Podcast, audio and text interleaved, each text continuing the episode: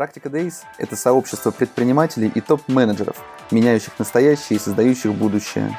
Здесь мы каждый день говорим о ритейле, технологиях и предпринимательстве с руководителями абсолютно разных компаний, от домашних стартапов до международных корпораций. Самое главное, чего мы хотим – смотреть шире на свой бизнес, свою работу, видеть тренды и чувствовать происходящие вокруг изменения, вместе создавая свое будущее. Ведущий подкаста я, Борис Преображенский.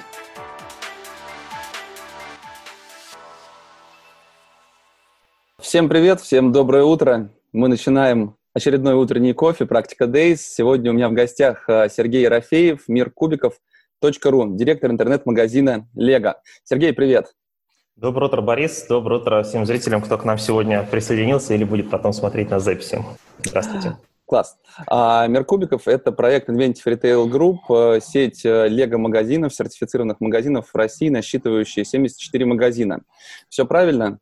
Все верно, все верно. Расскажи, пожалуйста, в двух словах о вашей сети, э, насколько она старая, древняя, и как вы работаете, развиваетесь, что у вас есть уникального? Ну, мы начинали более 10 лет с одного скромного магазинчика в Москве, потом потихонечку начали свою экспансию в э, регионы, да, сначала Питер подключился, потом другие города. А в целом, это изначально проект планировался как монобренд, я к нему присоединился на стадии, когда интернет-магазин из себя представлял просто просто витрину для розницы, да, и, соответственно, а, mindset был общий у коллег такой, что а, бизнес — это чисто магазины, а интернет служит там каким-то там новостным порталом, не более того. Ну и вот спустя такой достаточно длительный период мы спустя там череду каких-то апгрейдов, обновлений, редизайнов пришли к тому, что интернет стал уважаемым в компании, стал перспективным направлением роста и занимает достаточно весомую долю продаж.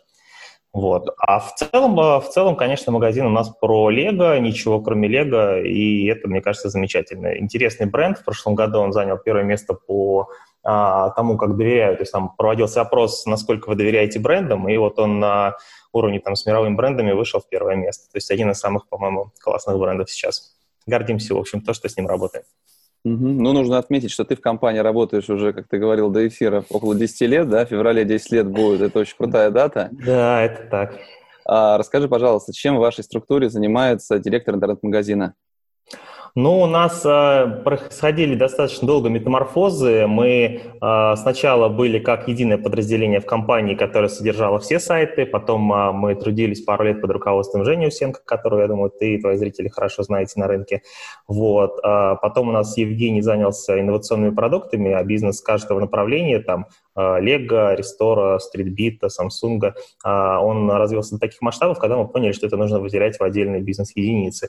Ну и, собственно, таким образом мы там а, собрали отдельные команды. В моем случае я там из проектного какого-то руководителя превратился уже в полноценного да, директора, когда я уже отвечаю за все, что происходит с продажами через сайт и за взаимодействие нашего сайта замечательного с розницей, с магазинами, ну и, собственно, за все там и коммуникации с клиентами, там, да, и доставки и так далее. Я не могу сказать, что это все полностью организовываю я, то есть у нас в компании, знаешь, как сделано, это система внутренних сервисов, когда есть большой отдел логистики, он работает на благо всех брендов, да, но каждый из наших брендов является у них своего рода заказчиком. То есть мы к ним приходим, ставим определенные задачи, которые к нашему бренду применимы, к другим, может быть, нет, и, соответственно, их решаем. Ну, то есть это полноценная история, но такой вот жесткой структуры прямого подчинения у нас, наверное, нет. Мы больше как маточная компания работаем, то есть, да, нам нужно везде уметь договариваться с коллегами. Угу. Ну, про ваш вот отдел логистики я уже слышал и читал отзывы и к Рестору. И я так понимаю, что это главная самая боль сейчас, да, в последнее время? Ну, э, скажем так, э, у Лего было меньше всего проблем, если сравнивать с другими брендами компании, как мне кажется, потому что у нас э, каждый год происходит ноябрь и декабрь. Это такой достаточно резкий скачок в спросе на нашу продукцию, и поэтому вот все, что было у нас там, в прошлом ноябре-декабре, нам просто пришлось повторить в этом квартале. Основная сложность для нас оказалась тем, что какие-то процессы, которые нам годами казались нормальными, привычными, то есть мы считали, что это ок, вдруг э, на увеличенном кратном объеме оказалось совсем не ок. И для наших клиентов это оказалось не ок. Поэтому неделю мы где-то побуксовали, поняли вообще, что происходит. Ну, то есть мы, скажем так, мы приросли значительно больше, чем планировали, поэтому э, нам пришлось достаточно оперативно закручивать гайки и нашим партнерам из транспортных компаний, и искать какие-то дополнительные решения внутри. Мы очень хорошо перестроили работу розницы, которая была закрыта. Мы сразу их рекрутировали в сотрудники колл-центра, посадили их обрабатывать заказы, потом же посадили их обрабатывать вот эти проблемные довозы и так далее. Если вдруг э, где-то что-то происходило не так, мы старались, конечно, всегда это решить в пользу наших клиентов. Ну и, пользуясь случаем, конечно же, от лица компании, там, да, приношу извинения, если вдруг что-то обошлось с вами не очень хорошо или вы остались недовольны нашим сервисом, обязательно нам напишите на обратную связь, э, мы прочитаем, разберемся и примем всяческие меры, чтобы это никогда не повторялось. Красиво. А, скажи, как последние месяцы меняется спрос на Лего? Насколько Лего оказалось действительно нужно, актуально в этот момент? Ты знаешь, интересная динамика. Обычно второй квартал в Лего он самый э, скудный, потому что э, дал школу, э, поехали на дачу, поехали в отпуск, и школа еще не скоро. И получается, что для нас это самый низкий обычно сезон. Сейчас, конечно, все кардинально поменялось, люди не стали тратить деньги на отпуска, потому что поехать было просто банально некуда. И получилась такая история, что э, часть людей, конечно, потеряла в достатке существенные да, доли. В целом, а, если там посмотреть тот же Вардстат, то а, спрос на Лего сильно возрос, а, потому что, ну, как я предполагаю, да, когда ты сидишь в четырех стенах, и у тебя дети, они еще шумят, то лучше дать им конструктор, занять их чем-нибудь там на полдня, а то и на несколько дней, и дома становится тише и спокойней. Спрос сильно увеличился, по Вардстату там, по-моему, 80-90% прирост запросов, да, но в целом мы видим аналогичную историю, действительно спрос на Лего возрос. То есть э, есть, есть какой-то определенный показатель. А если смотреть именно квартал к кварталу, год к году, то, конечно, это прям аномальный всплеск, который вряд ли уда- удалось бы как-то обеспечить без вот, э, затворства дома. Ну и во сколько раз? В, в плане спроса примерно в 2-3 раза, а в плане продаж сильно больше. Мы планировали в два раза, но оказалось сильно больше. Сколько, не скажу. Но кратно. Угу. А, у меня в эфире был Дмитрий Алексеев, владелец ДНС. Он говорил, что как только приходит новая партия денег для детей от президента, сразу же чувствуется всплеск продаж. А в ДНС видели ли вы похожую историю у себя? Ты знаешь, наверное, нет. Я бы сказал так, что э, ожидаемо, когда ребенок чего-то долго ждет и хочет, и э, вдруг э, тебе государство решает выделить какие-то определенные средства, там, например, на покупку того же дешевого смартфона, который ребенок давно ждал, кажется, что у них вот этот спрос, он и сыграл свое. Э, в плане Лего мы не заметили какого-то скачка именно в период начислений, там вот 1 июня, по-моему, да, первая сумма приходила, какого-то всплеска не было. У нас гораздо сильнее вышел апрель и май, когда полностью вся розница закрылась, а в июне уже начали магазины открываться по-хорошему. Там же э, почти вся, ну, почти вся Москва уже работала как ПВЗ, больше, большая часть магазинов в регионах открылась, и остался в июне закрытым только Питер. Поэтому мы как-то не заметили эту историю. У нас вот первые два месяца квартала были сильнее. Угу. Слушай, ну сейчас, когда все магазины открылись, кстати, они все у вас открылись? 71 из 74. А, нет, еще один мы открыли вчера в Саратове. Два магазина закрытых у нас осталось mm-hmm. из 74. Ну вот когда большая часть сети открыта, в соотношении между онлайном и офлайном каким-то образом отличается нынче от прошлого года или все-таки есть какой-то прирост? Да, ты знаешь, интересно, что э, с открытием розницы онлайн стал падать э, не так драматично. То есть мы, э, грубо говоря, в целом находимся все еще в плюсе э, относительно прошлого года. В обычно у нас каждый пятый чек э, – это онлайн или омни, а сейчас каждый третий. Угу. А, слушай, ну если говорить о втором полугодии, какие у вас планы относительно онлайн-продаж? Все-таки вы рассчитываете реализовать, выполнить свой годовой план, хотя, наверное, вы уже почти его выполнили этими темпами. Вот, то есть рассчитываете ли вы, что продолжится рост какой-то продаж относительно прошлого года, или все-таки готовитесь к каким-то действительно затяжному кризису и снижению спроса? Я вижу ситуацию следующим образом, что э, годовой план мы сделать в онлайне точно должны. Э, вот как будут дела в рознице, пока не очень понятно, потому что люди ходят в торговый центр с опаской, э, трафик там пока что еще есть куда трафику этому расти. В целом покупают нормально. У нас основные такие активности это Back to School э, сентябрь и, конечно, Новый год. И от того, как они отработают, на самом деле зависит э, годовой успех. Пока сложно сказать. Мы ожидаем, что год закроем весьма-весьма позитивно. кстати, есть какие-то изменения в среднем чеке? Стали люди покупать э, более дорогие наборы или менее дорогие? Да, э, по среднему чеку рост есть, но у нас такая интересная динамика. У нас онлайновый средний чек, он практически там в 2-2,5 раза больше розничного.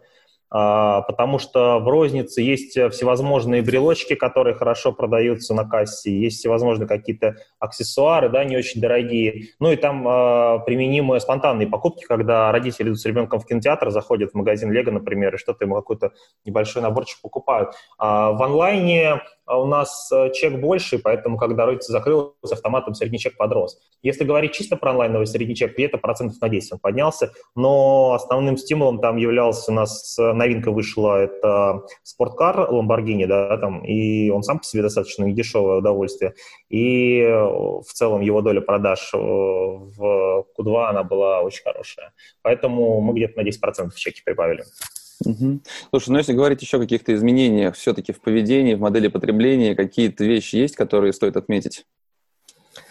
Модели потребления следующие. У нас э, сильно мы заметили переток из Москвы в Московскую область. Э, доля Москвы у нас просела процентов на 10-12. Но это, в принципе, закономерная история, потому что те, кто обычно работают в офисах да, в центре столицы, они поехали к себе на дачу или поехали за город, или там кто-то, в принципе, просто начал работать здесь под Москвой больше. И, конечно, там э, достаточно весомо выросла Подмосковье и Ленинградская область.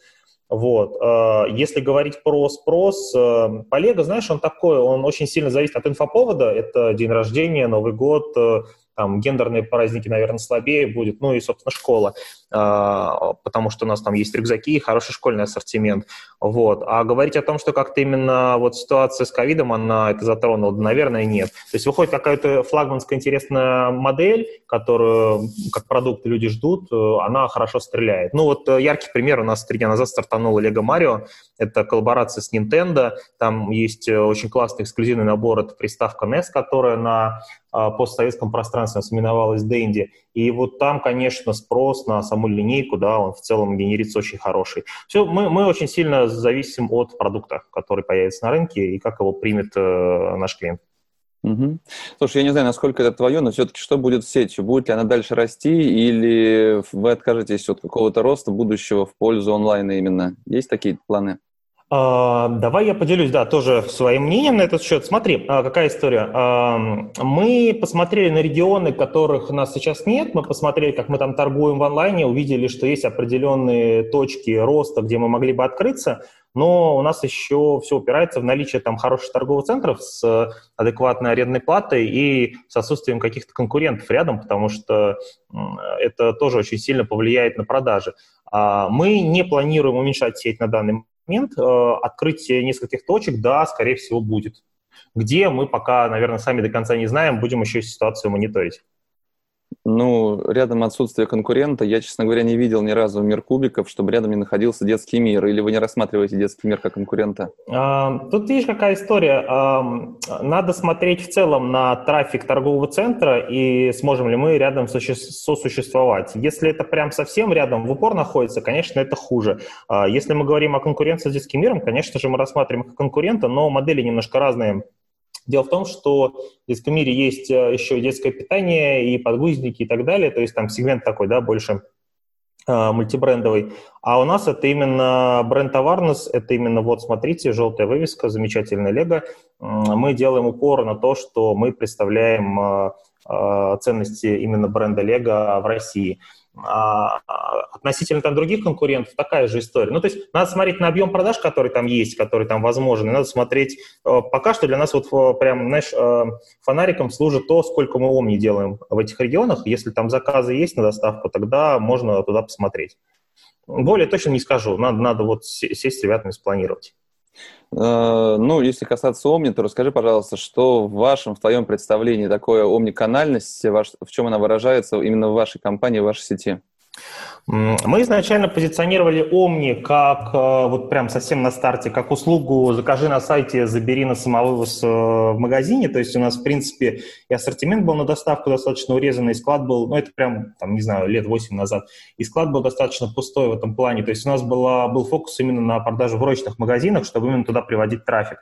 Со временем, конечно, взгляды пересмотрели, увидели другие тренды на рынке, поняли, что доставка может дополнительно очень хорошо стимулировать бизнес.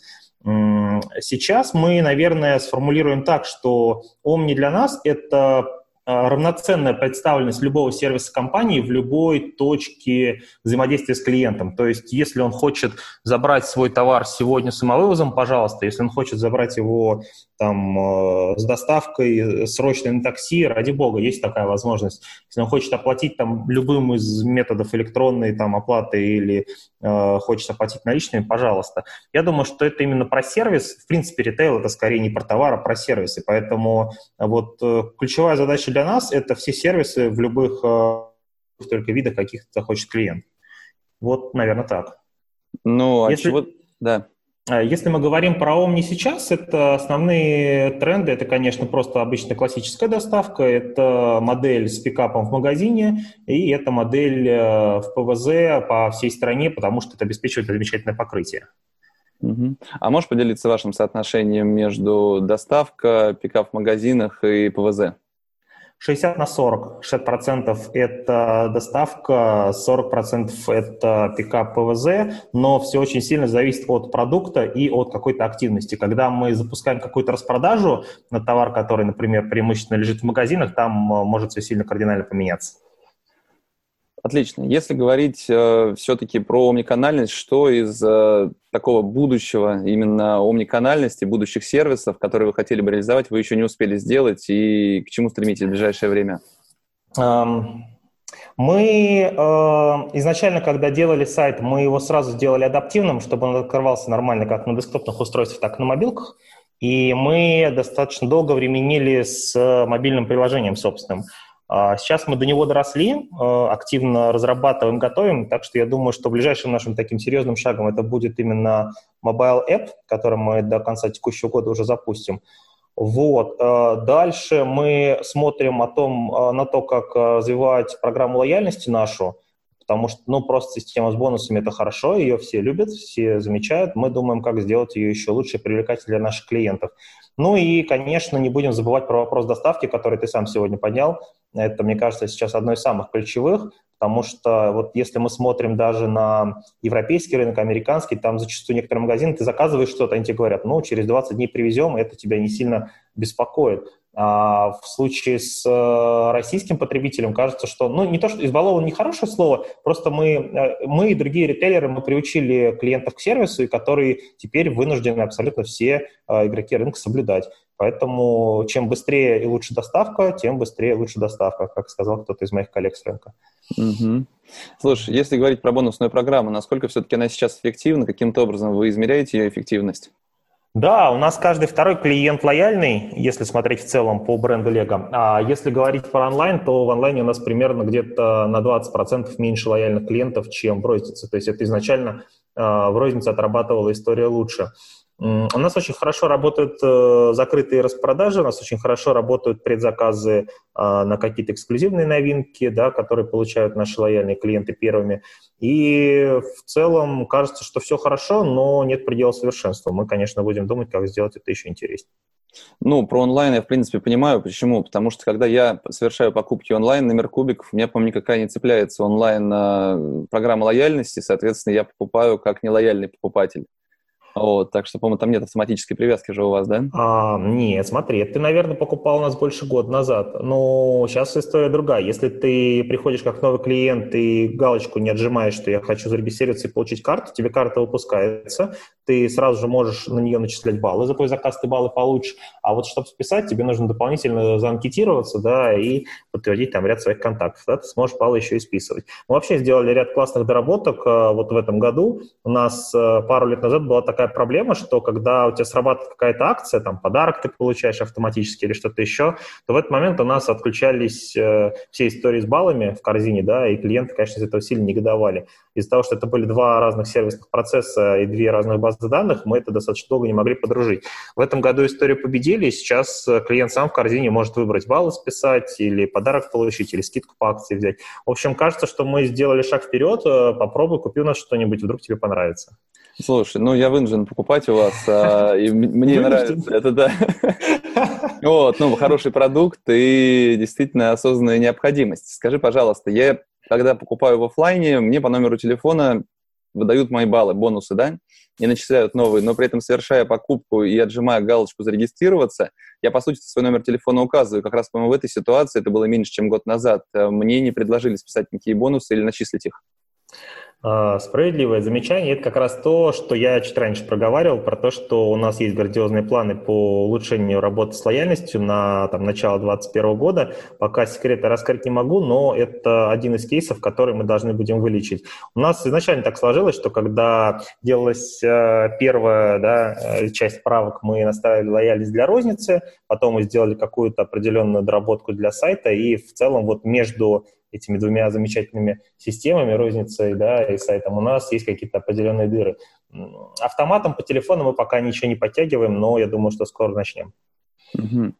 Отлично. Слушай, если говорить о вашем маркетинге, все-таки он достаточно сложный, потому что зачастую у вас, как и у рестора, товары продаются дороже, чем у ваших конкурентов, и вас, нужно, вам нужно их нежно подвести к тому, что действительно покупает лучше у вас, и заплатить зачастую чуть-чуть больше денег, чем действительно есть э, предложение в онлайне. А каким образом вы с этим справляетесь? Понятное дело, что вы сертифицированы, у нас везде написано, что вы сертифицированы, и на самом деле меня как покупателя это очень слабо волнует, меня больше волнует там а, срок доставки и то, что я знаю, куда звонить, если вдруг мне что-то не привезли. На самом деле, к сожалению, это помогает а, периодически, особенно в последнее время. Но все же, за счет чего вы строите свою маркетинговую стратегию, которая направлена на то, чтобы продавать, может быть, чуть дороже, чем другие компании? Давай я, наверное, ответ начну с того, что зачастую это стереотип. Мы не, далеко не всегда дороже конкурентов. Возможно, за счет того, что у нас достаточно часто проходят какие-то акции, распродажи и так далее. Если мы говорим о каком-то новом эксклюзивном товаре, который вот только заходит э, да, на рынок, и там, в том же маркете или на каких-то других площадках можно найти э, серовозов, ну, они были всегда, так было и с айфонами, и я думаю, что это не победить. Это как бы, ну, вот есть, это данность. Если мы говорим о маркетинговой стратегии, у нас ключевая история о том, что мы — это бренд в глазах клиентов. Мы говорим о том, что у нас должен быть лучший сервис всегда в рознице. У нас работают в магазинах самые талантливые продавцы, которые сами являются достаточно хорошо а, и прошаренными в плане лего, и достаточно а, являются яркими фанатами этого бренда. И если мы говорим об онлайне, то Тут ключевая история в том, чтобы э, не играть в ценовые войны. Почему? Потому что у нас возможности расширить чек там памперсом или детским питанием нет и никогда не появится. Мы можем продавать только леговскую продукцию в своих магазинах. И, ну, как и закон любого рынка, как бы пока клиенты голосуют за наш сервис рублем, мы существуем. Если в какой-то момент времени они поймут, что им лего не нужен там, не знаю, нужны какие-то китайские поделки, тогда мы существовать перестанем. Тут все весьма закономерно. Угу. Слушай, ну и вопрос, который я не могу пройти мимо. Работаете ли вы с маркетплейсами? Да, а, ожидал этот вопрос. В маркетплейсах мы видим своего прямого конкурента за последние там, пару лет на всех а, практика в которых я присутствовал, на всех а, там, да, каких-то офлайновых мероприятиях. Активно очень муссировалась тема с маркетплейсами, рассказывали их преимущества, говорили, вот, смотрите, как здорово. Ну и понятно, почему. Была цель привлечь там максимальное количество и вендоров, товаров и так далее. Сейчас история каким образом обстоит? Те, кто уже успели с ними поработать, они понимают, что как бы сыр-то он не совсем на столе лежит, а все-таки в мышеловке. И если посмотреть э, на передовые, там, на передовую троицу маркетплейсов, которые на российском рынке представлены, ты заходишь в карточку товара Лего, а он тебе говорит, что с этим товаром часто покупают и предлагает тебе вообще китайские аналоги, а то и подделку, э, реплики, скажем так. Вендор это понимает, и э, с этим сделать, к сожалению, ничего не может, Поэтому есть отдельный сегмент, это большой Макдональдс на весь мир, назовем его так, да, а есть родная кофейня возле дома, которая вот прямо готовит самый вкусный кофе только для тебя. Я думаю, что ключевая история с маркетплейсами наша, она такая же, то есть мы не планируем выставлять у них э, наш товар, наши линейки. Мы понимаем, что да, они будут расти, они отхватят свою долю, но в тот же момент мы понимаем, что мы должны быть уникальными и в плане сервиса, и в плане подхода, и в плане качества обслуживания, чтобы остаться вообще с нашими клиентами. Основной минус маркетплейса, знаешь, какой? Отсутствие LTV. То есть ты вроде как отдаешь им какой-то товар, они у тебя его забирают, продают его своему клиенту, и все, и ты этого клиента больше не видишь. Поэтому я думаю, что это, это такой серьезный достаточно соперник на рынке.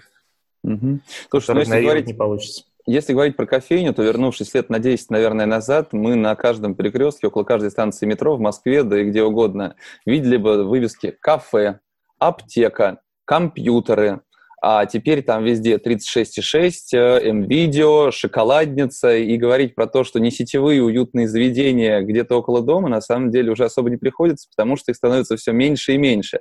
По большому счету онлайн, но он движется примерно к тому же самому. То есть раньше были интернет-магазины в большом количестве, а сейчас их сети, маркетплейсы их подавливают. То есть все-таки, если возвращаться к маркетплейсам, небольшое такое отступление было лирическое, а вы не планируете вообще размещать там свои товары, правильно? И даете эту возможность э, конкурентам.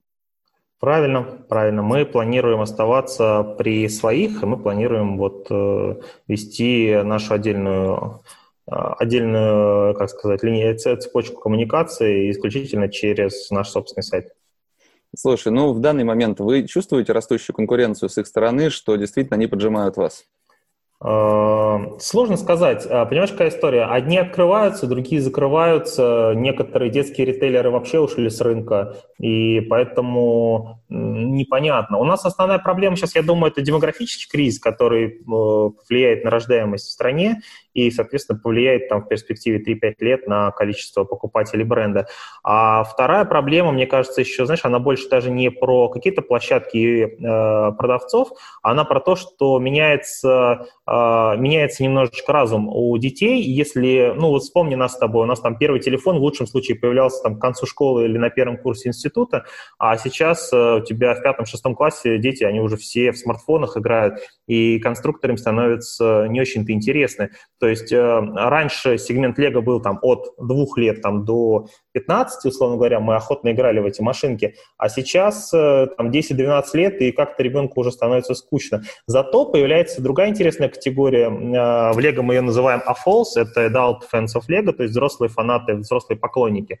И это вот те люди, которые как раз в детстве поиграли в Марио, сейчас им 30, они вроде как начали хорошо зарабатывать, и думают, блин, прикольно, в детстве я вот в это играл, почему мне не собрать? А самое главное, при условии, что у нас все вокруг нас, оно уходит в диджитальное пространство, пропал вот знаешь, что я что-то сделал своими руками, что-то собрал, какое-то тактиль, тактильное ощущение. И вот кажется, что там, где мы потеряем в рождаемости новых поклонников, возможно, мы частично компенсируем это за счет э, товаров, которые Lego выпускает для взрослой аудитории, которых, кстати, достаточно много сейчас.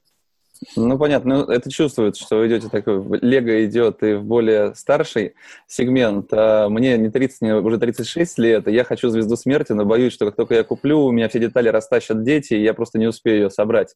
То есть есть такая тоже проблема. Слушай, но по сути у вас, если вы не выходите на маркетплейсы, у вас есть определенный риск, что в какой-то момент а, сам бренд, сам вендор придет туда, разместит там свои товары, а, поймет, что D2C — это весело, успешно, задорно и за этим будущее, и начнет маркетплейс движение начнет отжимать у вас все активнее и активнее продажи.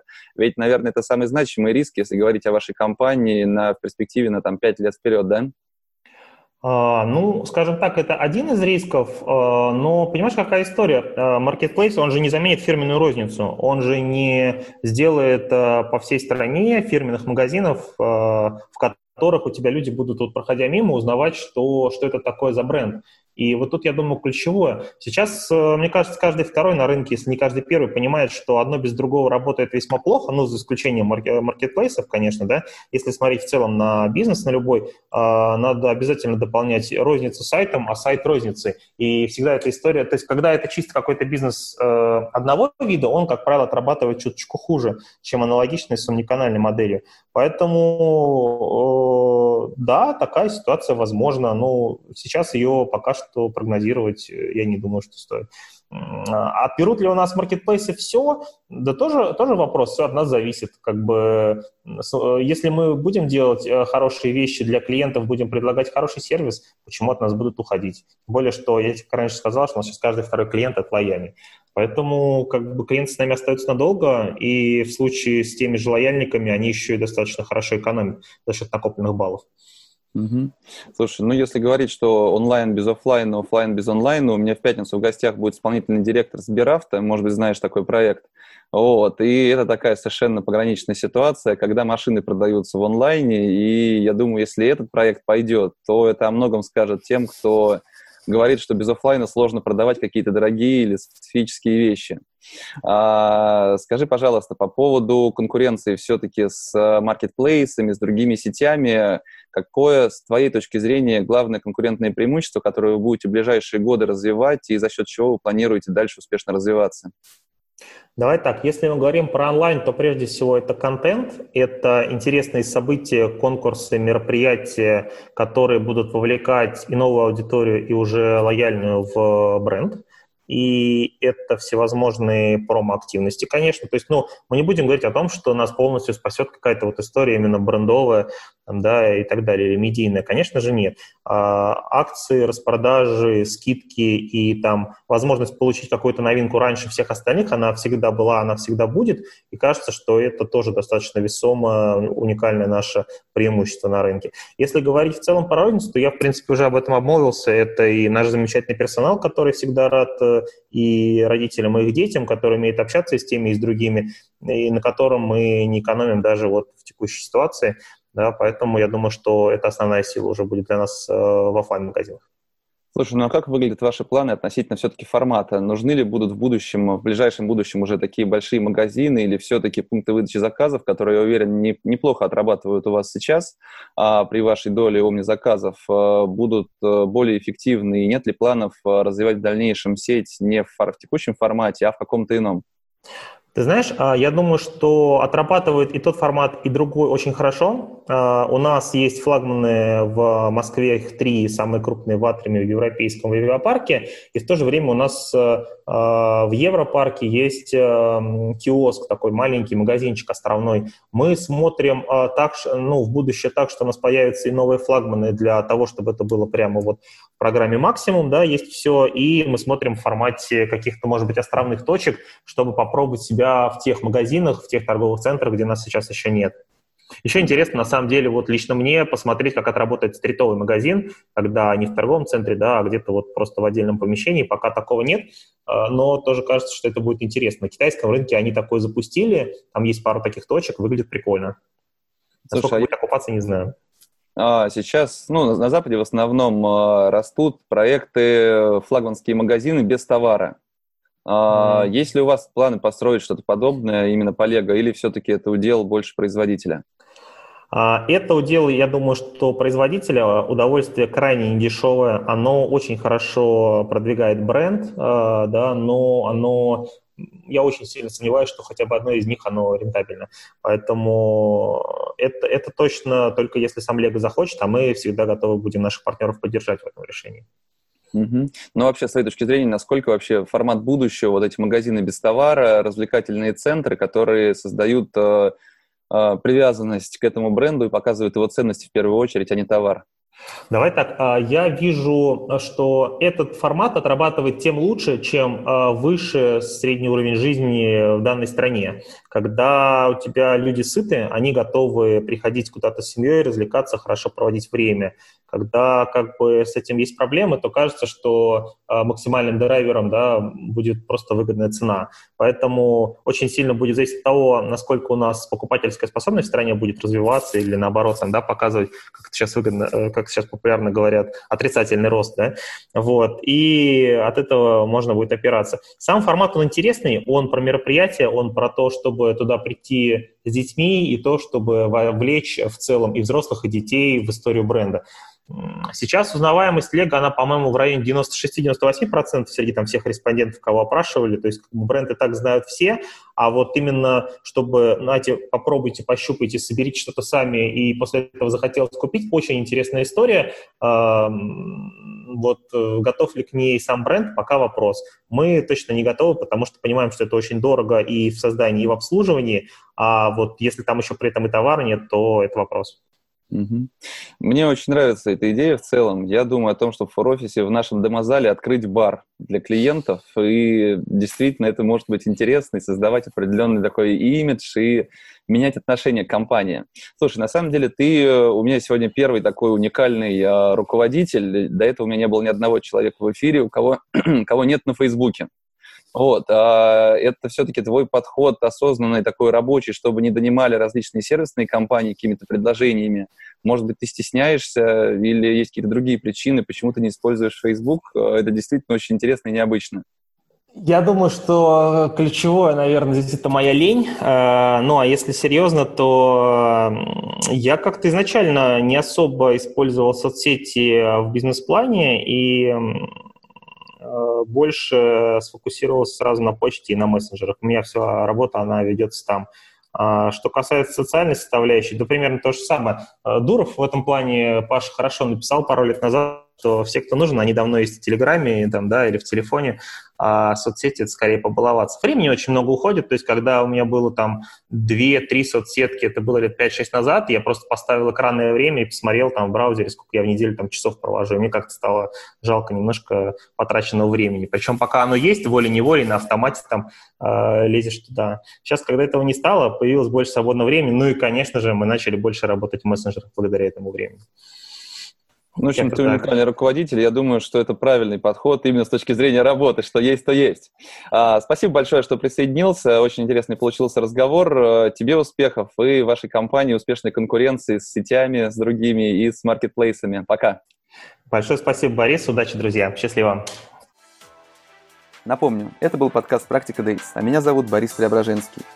Если вам понравился выпуск, поставьте оценку и оставляйте комментарии. Пишите, какие темы вам интересны и кого позвать в гости в следующий раз. Практика Дейс выходит в прямом эфире каждый будний день у меня на Фейсбуке. Еще видеозапись эфира удобно смотреть на YouTube.